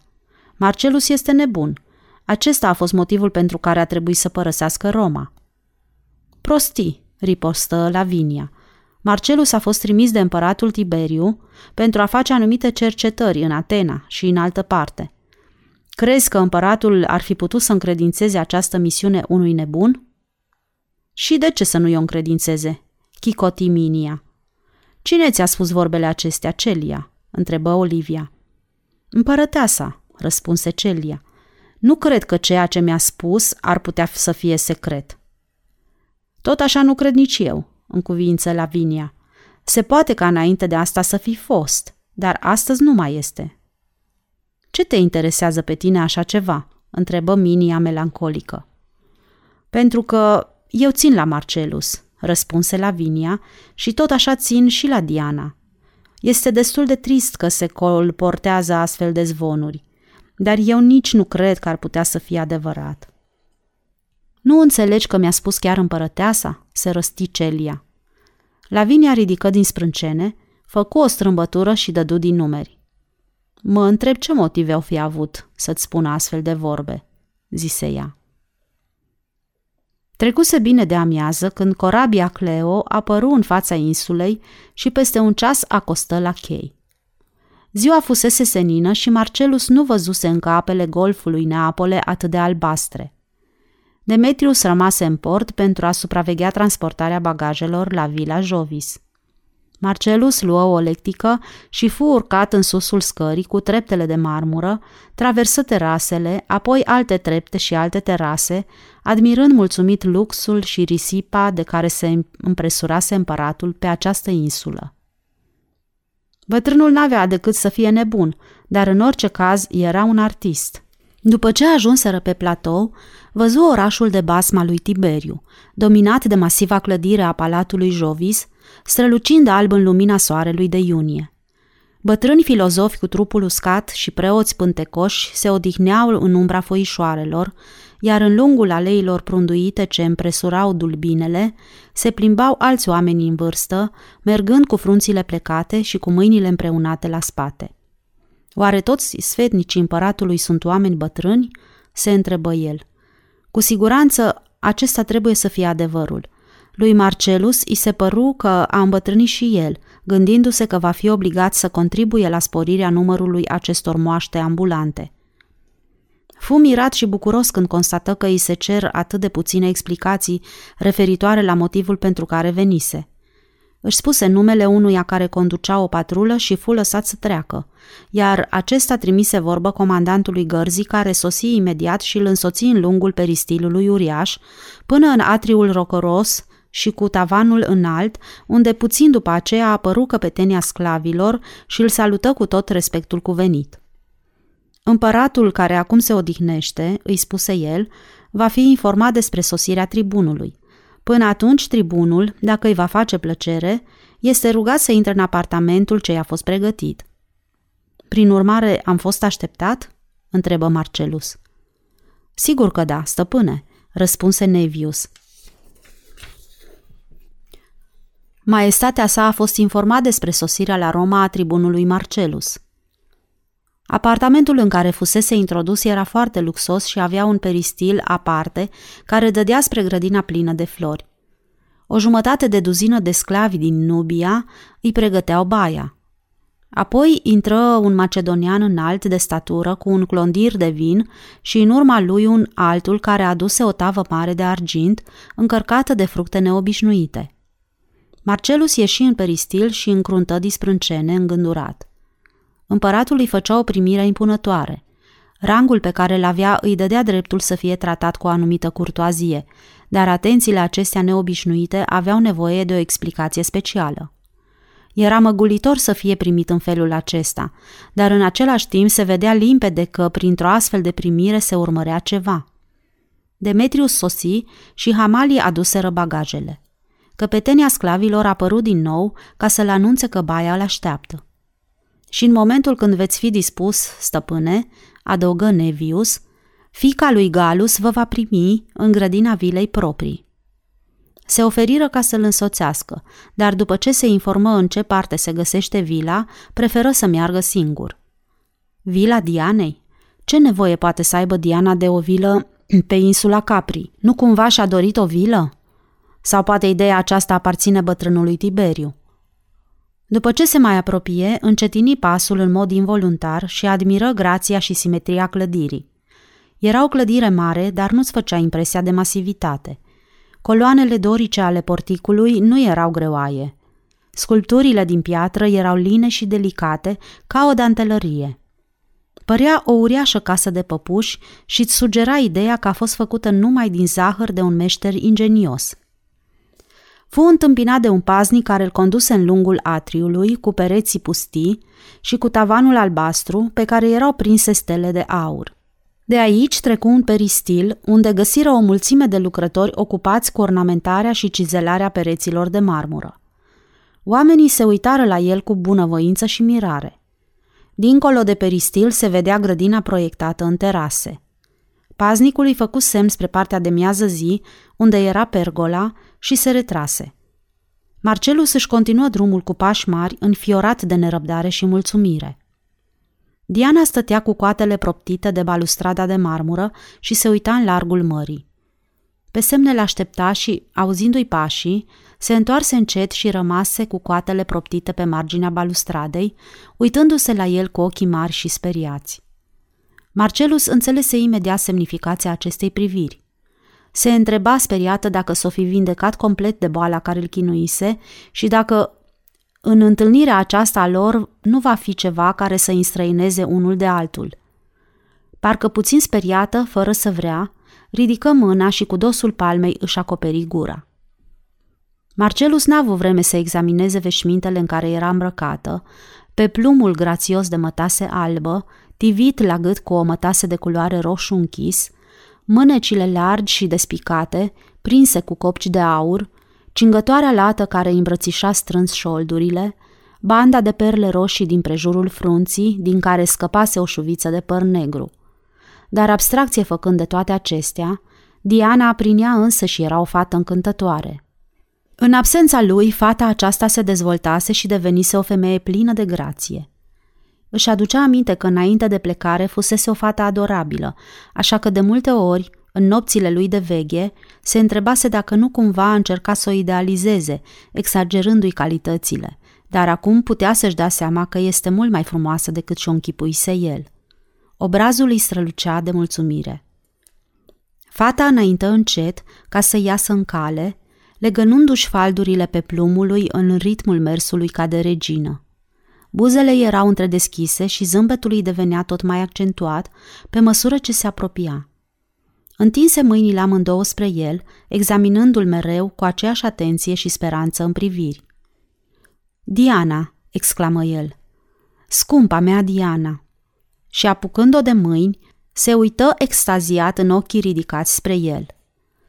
O strânse mai aproape de el și fata se supuse îmbrățișării lui, apoi ridică o mână și o trecu sfioasă peste obraz. Pleoapele îi se închiseră încet și Marcelus o sărută pe ochi. Mâna își făcu loc în prejurul gâtului lui și se strânse mai tare alături de el când îi simți buzele lipite de gura ei. Respiră repede de câteva ori, auzindu-i bătăile inimii alături de a ei și rămaseră mult timp îmbrățișați. Ești adorabilă, murmură Marcelus în extaz. Oftă fericită și șculcă obrazul pe pieptul lui. Începuse să tremure. Apoi se desprinse din brațele lui și, depărtându-se puțin, ridică privirea și le examină cu ochii umezi. Vino să ne așezăm pe o bancă, zise ea cu glasul blând. Avem multe de vorbit. Până și timbrul glasului ei se schimbase. Părea mai adânc și mai bogat în rezonanțe. Marcelus o urmă până la banca de marmură de unde avea o vedere încântătoare spre mare. După ce se așezară, Diana se întoarse spre el și le examină îngândurată. L-ai văzut pe împărat?" Văzându-l că se uită la ea și clătină distrat din cap, ca și când întrevederea cu împăratul ar fi fost o problemă de importanță secundară, adăugă pe un ton ceva mai grav. Aș fi mult mai mulțumită dacă n-ai fi obligat să vorbești cu el. Știi foarte bine cât este de excentric. Curiozitatea lui față de vrăjitorii și minuni, față de stele și duhuri, o cunoști destul de bine. De un timp încoace aceasta a devenit o obsesie pentru el. Sănătatea lui este în declin. Nu dorește să mai vorbească despre altceva decât despre probleme de metafizică. Nu este deloc de mirare, răspunse Marcelus și îi luă mâna. Uneori, cât e ziua de lungă și până târziu noaptea, continuă ea cu glasul adânc care făcea ca fiecare cuvânt să pară confidențial, se frământă bietul de el din pricina acestor probleme, iar înțelepții din prejurul lui stau roată și vorbesc ceasuri întregi, iar el se străduiește să-i asculte, ca și când ar fi obligat anume. Probabil se pregătește pentru apropierea morții, insinuă Marcelus. A așteptat cu nerăbdare să te întorci. Își închipuie probabil că tu îi vei spune ceva nou. Bătrânii aceștia, zise ea și făcu un gest de nerăbdare, storc ultima vlagă din el și îl scot din fire. Abuzează de el, fără niciun fel de milă. Cel mai meschin dintre toți este Dodinius, prezicătorul. De fiecare dată când răsare lună nouă, taie câte o oaie și îndeplinește câte un ritual caragios, apoi afirmă că a avut o revelație. Nu știu cum procedează. Cred că numără ex- excrescențele de pe coarnele mielului și examinează intestinele. Dacă un anumit nod al intestinelor este îndreptat spre răsărit, asta indică răspuns afirmativ la întrebarea pe care ai pus-o și te costă 500 de sesterți. În sfârșit, îl întrerupse Diana, ca și când n-ar fi interesat-o amănuntele. E cert că acesta este felul în care procedează ticălosul de Dodinius. Se spune că uneori a făcut preziceri întemeiate. Dacă se întâmplă să vină furtuna, el știe întotdeauna înaintea tuturor. Probabil simte schimbarea atmosferică în încheieturile sale îmbătrânite, zise Marcelus. Tu ești un sceptic înveterat, Marcelus, răspunse fata și se uită la el dintr-o parte. Nu trebuie să vorbești în bajocură despre oamenii aceștia care se bucură de atâta prestigiu. Cea mai reușită prezicere a lui Dodinius a fost în ziua când a declarat, a doua zi după moartea lui Eneus Seneca, că el mai era în viață, deși în ajuns se primise raportul că bătrânul poet murise. Cum a făcut această prezicere, numai zeii ar fi în stare să spună, dar este adevărat că Seneca a căzut în comă și a doua zi s-a trezit, după cum probabil știi și tu. Nu te-ai gândit că se înțeleseseră ca Seneca să se prefacă mort? întrebă Marcelus și zâmbi ironic. Dragul meu, dacă Eneus Seneca ar fi vrut să fie de acord cu cineva, sunt convinsă că nu l-ar fi ales pe prostul de Dodinius, răspunse Diana și încercă să devină serioasă. Acum vreo zece zile afirma că a avut o revelație din care se deducea că împăratul nu va muri niciodată. I-a fost foarte greu să-l convingă și pe împărat despre temeinicia acestei preziceri, deoarece o mulțime de lucruri dovedeau tocmai contrariul afirmațiilor lui. Totuși, maestatea sa pare extrem de preocupat de acest subiect.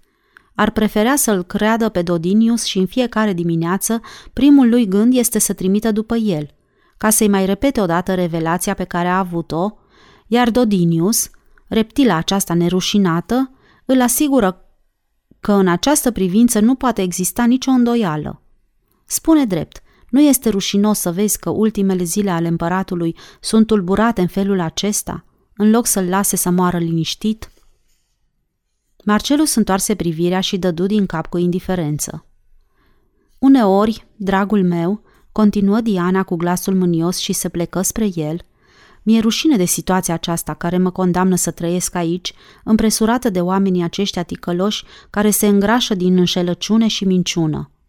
Tot ceea ce poți auzi în această insulă populată de nebuni sunt vorbe cărora niciun om cu mintea întreagă n-ar putea să le dea crezare. Și acum, ca și când bătrânul împărat n-ar fi auzit destul de multe prostii cu care i-au împuiat capul, ticălosul de Dodinius încearcă să-l convingă că va trăi în veci. Marcelus nu zise nimic, ci continuă să se uite îngândurat spre largul mării.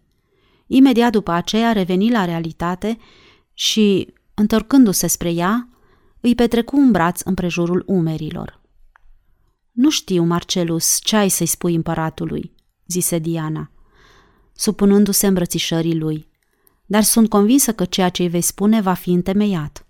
Probabil te va întreba ce crezi despre prostia pe care i-a spus-o Dodinius – pentru a-i putea răspunde, vei avea nevoie de oarecare tact. N-ai putea să-mi dai un sfat? întrebă Marcelus. Cred că tu vei ști ce trebuie să-i spui. Tiberiu este un bătrân sleit de puteri. În același timp, nu s-ar putea spune despre el că ar avea temperament de erou. Dar a fost o vreme când el era curajos și voinic. Probabil că dacă îi vei vorbi despre această epocă, își va aduce aminte – pe vremea când era tânăr și viguros, nu s-a temut de moarte, deși avea pentru ce să trăiască. Zise Diana și cu vârfurile degetelor păru că ar vrea să deseneze ceva pe mâneca tunicii lui Marcelus. De ce trebuie numai decât ca omul acesta bătrân și ostenit să trăiască în veci?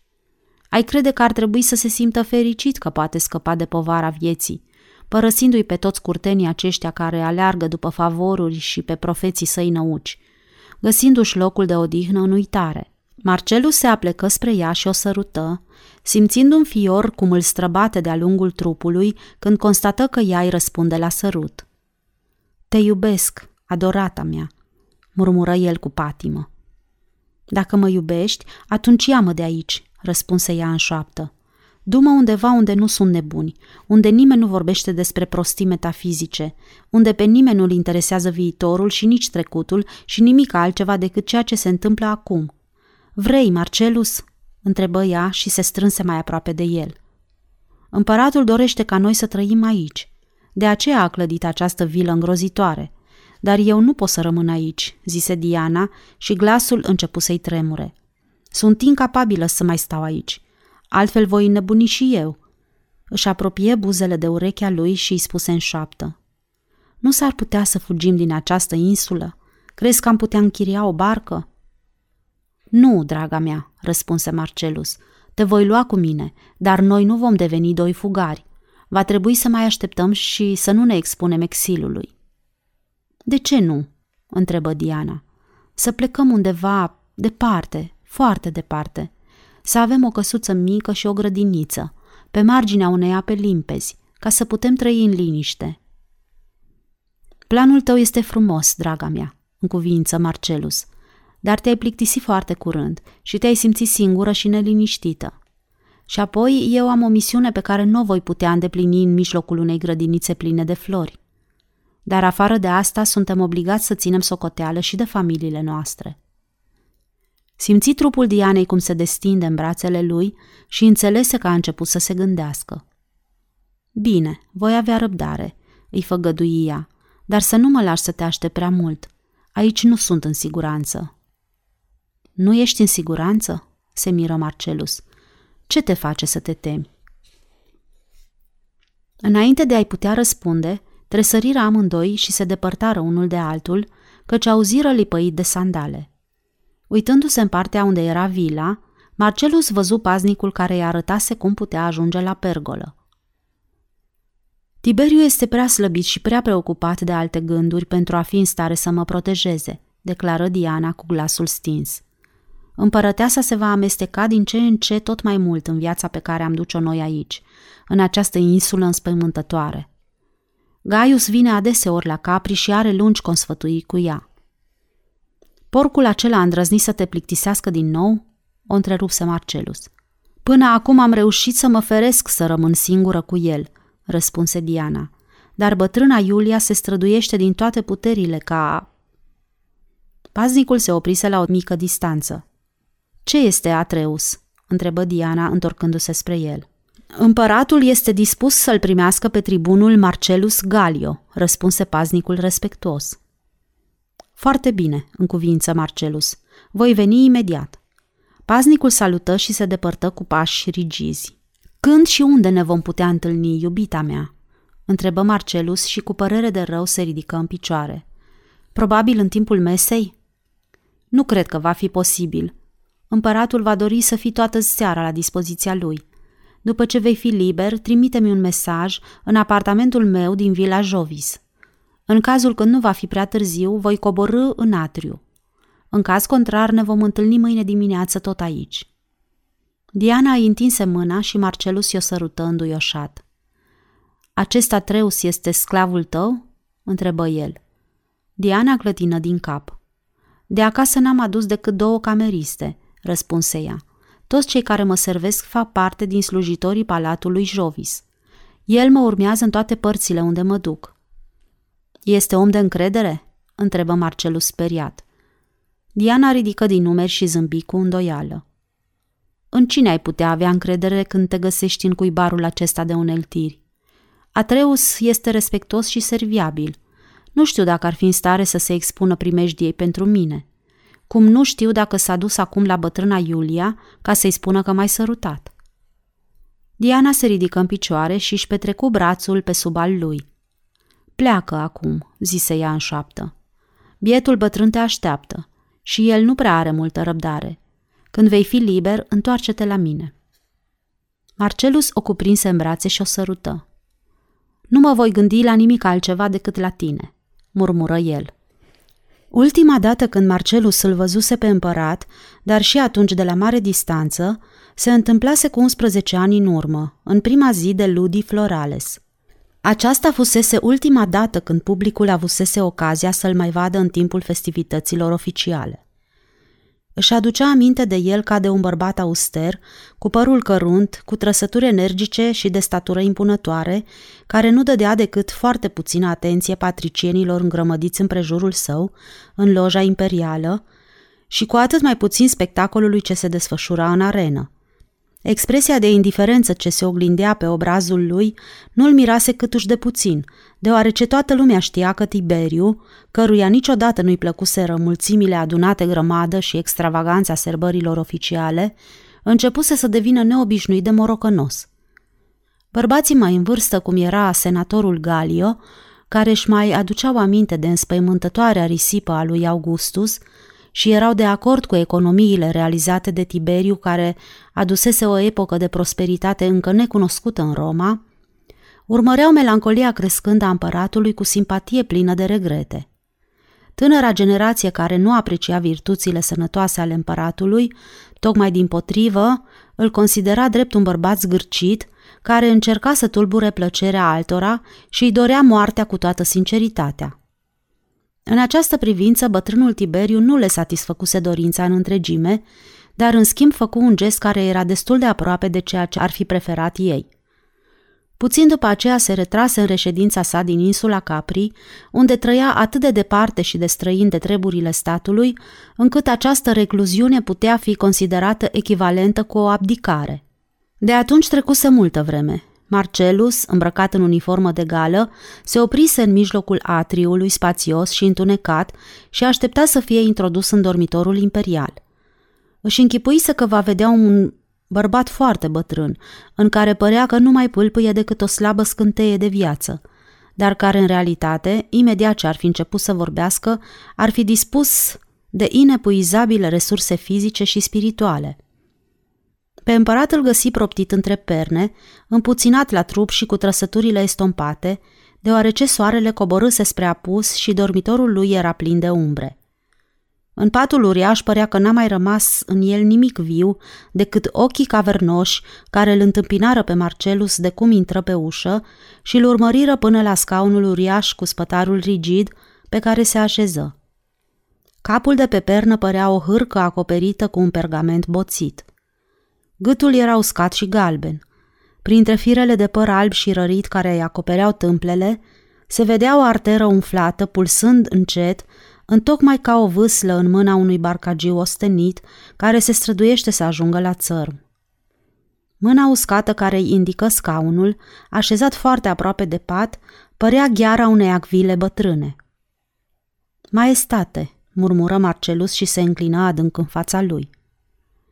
Așează-te pe scaun, murmură Tiberiu nemulțumit. Speram că ai aflat ceva nou despre cămașa aceea vrăjită și respiră șuierător. Ai lipsit de acasă vreme destul de lungă pentru a putea descoperi râul Styx și grădinile Edenului evreiesc. Probabil că te-ai întors călare pe calul troian cu lâna de aur așternută sub șa. Bătrânul întoarse capul pentru a se convinge ce efect avusese această glumă asupra lui Așa că Marcelus, închipuindu-și că împăratului i-ar face plăcere să vadă că îi apreciază umorul, îndrăzni să zâmbească. Cuvintele mele ți se par caragioase?" murmură Tiberiu. Nu mi se par deloc, dacă maestatea voastră a vorbit serios, răspunse Marcelus grav. Tinere, noi suntem întotdeauna serioși. Apoi, proptindu-și cotul ascuțit în așternut, se apropie de marginea patului. Părintele tău mi-a înșirat o lungă poveste despre răstignirea unui galilean nebun în Ierusalim. Pilat, care mereu are câte o neînțelegere cu evreii, ți-a dat ordin să-l răstignești pe fanaticul acela și întâmplarea aceasta ți s-a urcat la cap. Bătrânul își umezi buzele uscate. Bine că mi-ai adus aminte. Cum stai acum cu capul? Mă simt foarte bine, maestate, răspunse Marcelus mulțumit. Hm, Afirmația asta o fac toți nebunii. Cu cât sunt mai nebuni, cu atât mai mult susțin că se simt bine. Tiberiu rânji într-un fel respingător ca un nebun care se găsește în fața altui nebun. Probabil că acum îți închipui că împăratul tău este nebun. Oamenii nebuni nu fac glume, maestate, ripostă Marcelus. Tiberiu își suguie buzele și, încruntând din sprâncene, se gândi la răspunsul acesta liniștitor. De unde știi că nebunii nu fac glume?" întrebă el. Tu nu i-ai putut vedea pe toți și nici nu s-ar putea spune că unul seamănă cu celălalt. Dar, și păru că s-a înfuriat, ce te determină să risipești timpul împăratului tău cu astfel de nimicuri? Spune ce ai de spus, sau mai bine așteaptă puțin. Ni s-a spus că sclavul tău grec l-a atacat cu mâna goală pe fiul lui Tuscus. Este adevărat? Da. Maestate, spuse Marcelus, este adevărat. A avut motive temeinice, dar aceasta nu înlătură vina sclavului meu și îmi pare foarte rău de incidentul care s-a întâmplat în Atena. Ești un mincinos, murmură Tiberiu. De aici înainte nu vom mai crede nimic din ceea ce ne spui. Dar haide, spune-ne mai întâi întâmplarea asta. Ochii malițioși ai bătrânului deveniră mai lucitori în timp ce Marcelus îi povesti extraordinarul episod petrecut în grădina casei Eupolis – iar când ajunse la faza cu obrazul zdrobit al lui Quintus de, pom- de pumnii grecului, furios, împăratul se așezase din nou într-un cot și obrazul îi strălucea de mulțumire. Mai păstrezi și astăzi pe sclavul acesta?" chicoti Tiberiu. Ar trebui să-l condamne la moarte. Cât îmi cer pe el?" Aș prefera să nu-l vând, maestate, dar sunt gata să-l pun la dispoziția maestății voastre pentru timpul cât pentru timpul cât vom mai trăi, completă bătrânul. Câteva săptămâni, nu-i așa? Sau poate pentru vreme mai îndelungată. Probabil împăratul tău nu va muri niciodată. Și întinse bărbia spre el ca să-l provoace. Vorbele acestea ți se par caragioase, nu-i așa? Se poate ca un bărbat să trăiască și veșnic, declară Marcelus. Acestea sunt mofturi, îngână Tiberiu. Ce știi tu despre astfel de lucruri? Galileanul acela, maestate, răspunse Marcelus cu glasul liniștit, va trăi în veci. Cel pe care l-ai ucis tu? Va trăi în veci? Cum îți explici această posibilitate? Galileanul a înviat, maestate. Nu vorbi astfel de prostii. Probabil că nu l-ai răstignit așa cum ar fi trebuit. Părintele tău mi-a spus că erai biat. Ai stat lângă el până la urmă? Îți mai aduce aminte ce s-a întâmplat? Da, Marcelus rămăsese până la urmă. Un centurion înfipsese sulița adânc în inima celui răstignit ca să fie sigur de moartea lui. Nimeni nu se va putea îndoi că a murit. A treia zi după aceea a înviat și a fost văzut de mai multe ori la rând de către diferite grupuri de oameni. Imposibil, țipă Tiberiu. Unde este acum?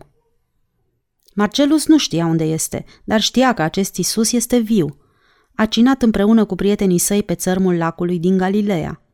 A apărut în casele oamenilor.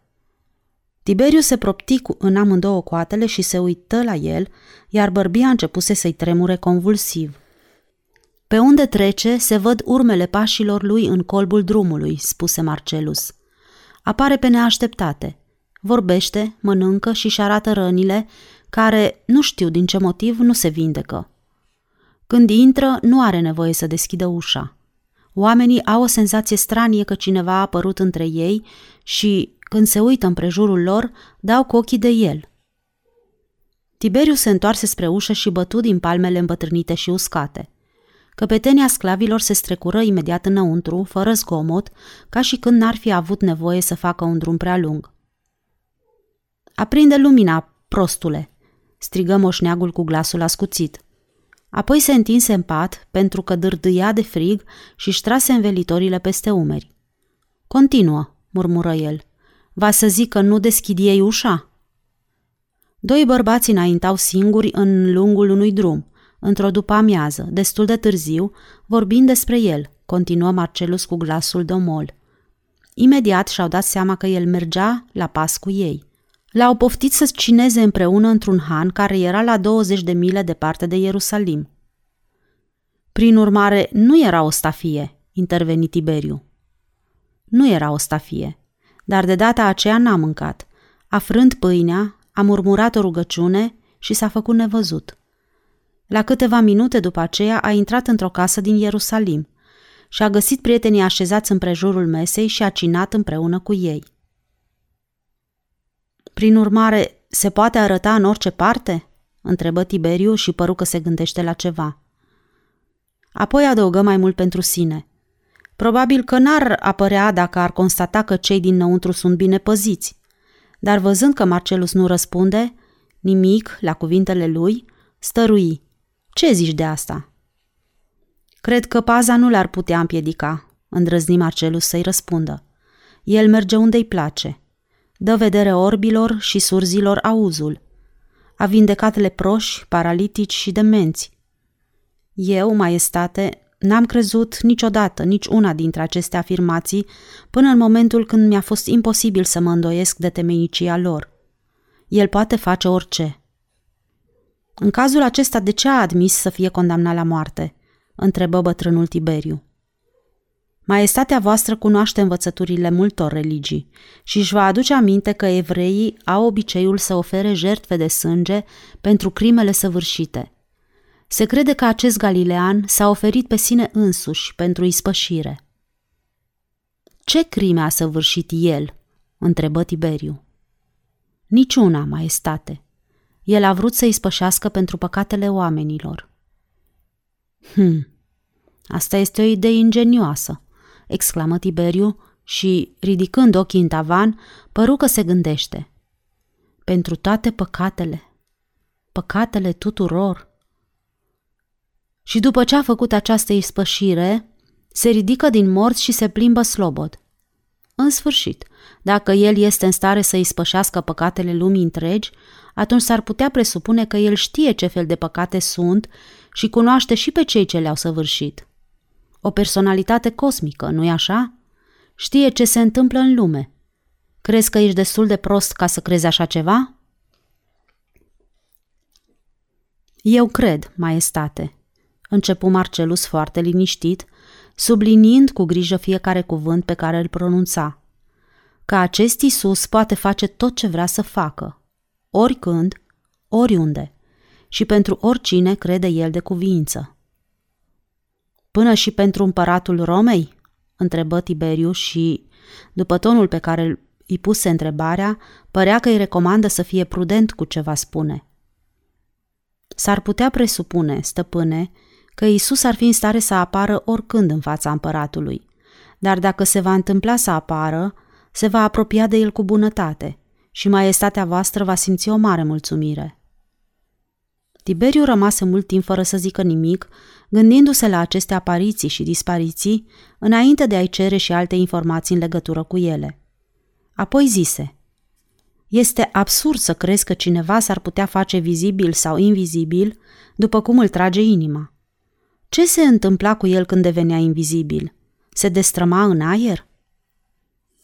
Stelele, stăpâne, nu au nevoie să se destrame în aer, zise Marcelus.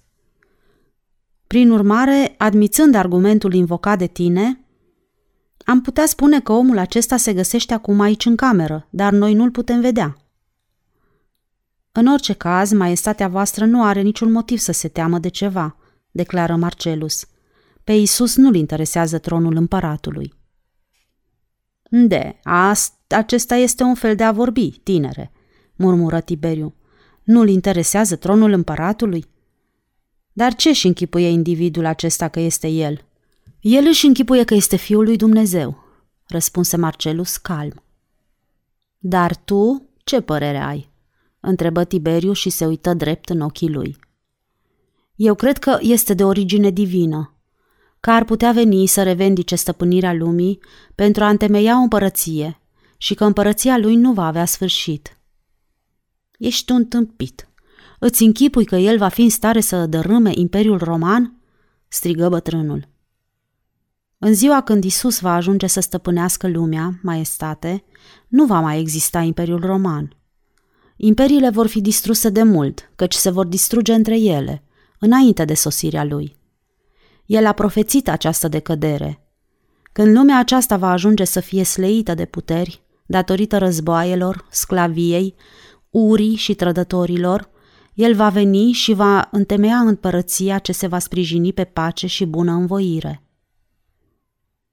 Vorbele acestea sunt prostii, țipă, țipă Tiberiu. Lumea aceasta nu poate fi condusă pe temeiul bunei învoiri dintre oameni. A încercat vreodată cineva? Maestate, întrebă Marcelus. Sigur că n-a încercat. Tu trebuie să fii nebun. Dar ești prea tânăr pentru a putea fi atât de nebun. Și împăratul început să râdă în silă. Nu s-a întâmplat niciodată ca cineva să debiteze atâtea prostii în fața noastră. Noi suntem împresurați de înțelepți care sunt niște bătrâni caragioși și își pierd vremea inventând tot felul de povești stranii. Dar tu i-ai întrecut pe toți. Nu vreau să mai auzim nimic. În cazul acesta, maestatea voastră îmi dă voie să mă retrag? Întrebă Marcelus și dădu să se ridice în picioare. Împăratul întinse mâna și-l opri. Ai văzut-o pe fica lui Galus?" întrebă el. Da, maestate. Știi că ea te iubește și te aștepta vreme de doi ani ca să te întorci acasă? Da, maestate. A fost profund mâhnită din cauză că acum un an, când te-ai întors la Roma, ți-a fost rușine să te întâlnești cu ea din pricina bolii de care suferiai. Iar de asta dată te întorci la ea cu capul plin de astfel de năzbâtii. Ea spune, tu care ești atât de extaziat de bunătatea și buna învoire între oameni, ce crezi că își va închipui acum Diana despre tine? Sau poate ai informat-o și pe ea despre sminteala de care suferi? N-am vorbit, stăpâne, despre Galileanul acela, răspunse Marcelus mâhnit. S-ar putea ca fericirea acestei fete să nu însemne nimic pentru tine, dar pentru noi înseamnă totul. Glasul împăratului părea aproape înduioșat. Cred că a sosit timpul să te porți față de ea așa cum se cuvine. Prin urmare, te poftesc să termin cu prostiile acestea. Marcelus rămase nemișcat și cu privirile tulburi, când împăratul se uită la el curios, dar nu-i răspunse nimic. Ai toată libertatea ca să te hotărăști. Glasul lui slăbit deveni țipător și tremura de nemulțumire. Sau vei înceta cu poveștile acestea despre Isus și îți vei lua locul ce ți se cuvine în calitate de tribun roman și fiu al unui onorabil și respectat senator, sau vei renunța la fica lui Galus. Noi nu vom consimți să se căsătorească cu un nebun. Ce ai de spus acum? Maestatea voastră îmi îngăduie să mă gândesc? întrebă Marcelus cu glasul tremurând. Câtă vreme? întrebă Tiberiu. Până mâine la amiază. Bine, așa să fie. Mâine la amiază. În timpul acesta nu vei avea voie să te întâlnești cu Diana. O femeie îndrăgostită nu are minte. Probabil ai reușit să o convingi să se căsătorească cu tine. Asta ar însemna ca mai târziu să regrete. Hotărârea ce o vei lua nu va fi la îndemâna fiicei lui Galus, ci la îndemâna ta, tinere, căci tu vei purta toată răspunderea acestei situații. Atât ajunge. Acum poți să te retragi. Năucit de întorsătura neașteptată a situației și concedierea aceasta brutală, Marcelus se ridică în picioare și, înclinându-se în fața lui, se întoarse spre ușă, dar bătrânul ridică mâna și-l opri din nou. Mai zăbovește. Mi-ai vorbit despre toate, dar nu mi-ai vorbit despre cămașă. Vorbește-mi și despre asta, înainte de a pleca, deoarece s-ar putea ca noi să nu ne mai vedem. Așezându-se din nou pe scaun, Marcelus începu să-i vorbească cu glasul liniștit despre felul în care s-a vindecat datorită acestei cămăși. Îi vorbi și despre minunata vindecare a Lidiei, care pusese mâna pe veșmântul lui Isus. După ce constată că a reușit să capteze atenția împăratului, îi vorbi și despre celelalte întâmplări misterioase petrecute în împrejurimile orașului Capernaum, despre bătrânul Natanail Bartolomeu și Tiberiu ascultă cu interesul caracteristic oamenilor bătrâni când aud ceva despre alți bătrâni și ascultă toate amănuntele referitoare la furtuna dezlănțuită pe Marea Galilei. La episodul în care treziră pe Isus, în momentul când furtuna amenința să înnece, împăratul se ridică în capul oaselor. Dar când auzi că Isus a trecut prin apa care umpluse corabia și, urcându-se pe punte, S-a sprijinit cu o mână de catarg și a început să vorbească valurilor, cum ar fi vorbit cu un cal speriat. Aceasta este o minciună, țipă împăratul și se lăsă din nou între perne. Iar când văzu că Marcelus s-a tăcut, se răsti la el. Haide, continuă. Aceasta este o minciună, dar o minciună cu totul nouă. Îți vom face această concesie. Sunt foarte mulți zei care se pricep să răscolească furtunile dar văd că acesta se pricepe să le domolească. Și pentru că a venit vorba, ia să-mi spui, ce s-a ales de cămașa aceea vrăjită? O mai am și astăzi, maestate. O ai aici cu tine? Ne-ar face plăcere să o vedem și noi. Voi trimite să o aducă, maestate. Căpetenia sclavilor primi ordinul să-l cheme pe Demetrius. Peste câteva clipe acesta apăru. Un tânăr înalt, frumos și grav. Marcelus se simți mândru de el, în același timp și puțin speriat, deoarece se vedea limpede că prezența lui îl interesa pe împărat. Acesta este grecul care zdrobește tribunii romani cu mâna goală? Îngână Tiberiu. Nu, lasă-l să răspundă, se adresă împăratului Marcelus, care încercase să formuleze un răspuns. Prefer să mă bat cu arme, maestatea voastră, răspunse Demetrius cu îndrăzneală. Și care este arma ta favorită? întrebă Tiberiu. Paloșul? Pumnalul?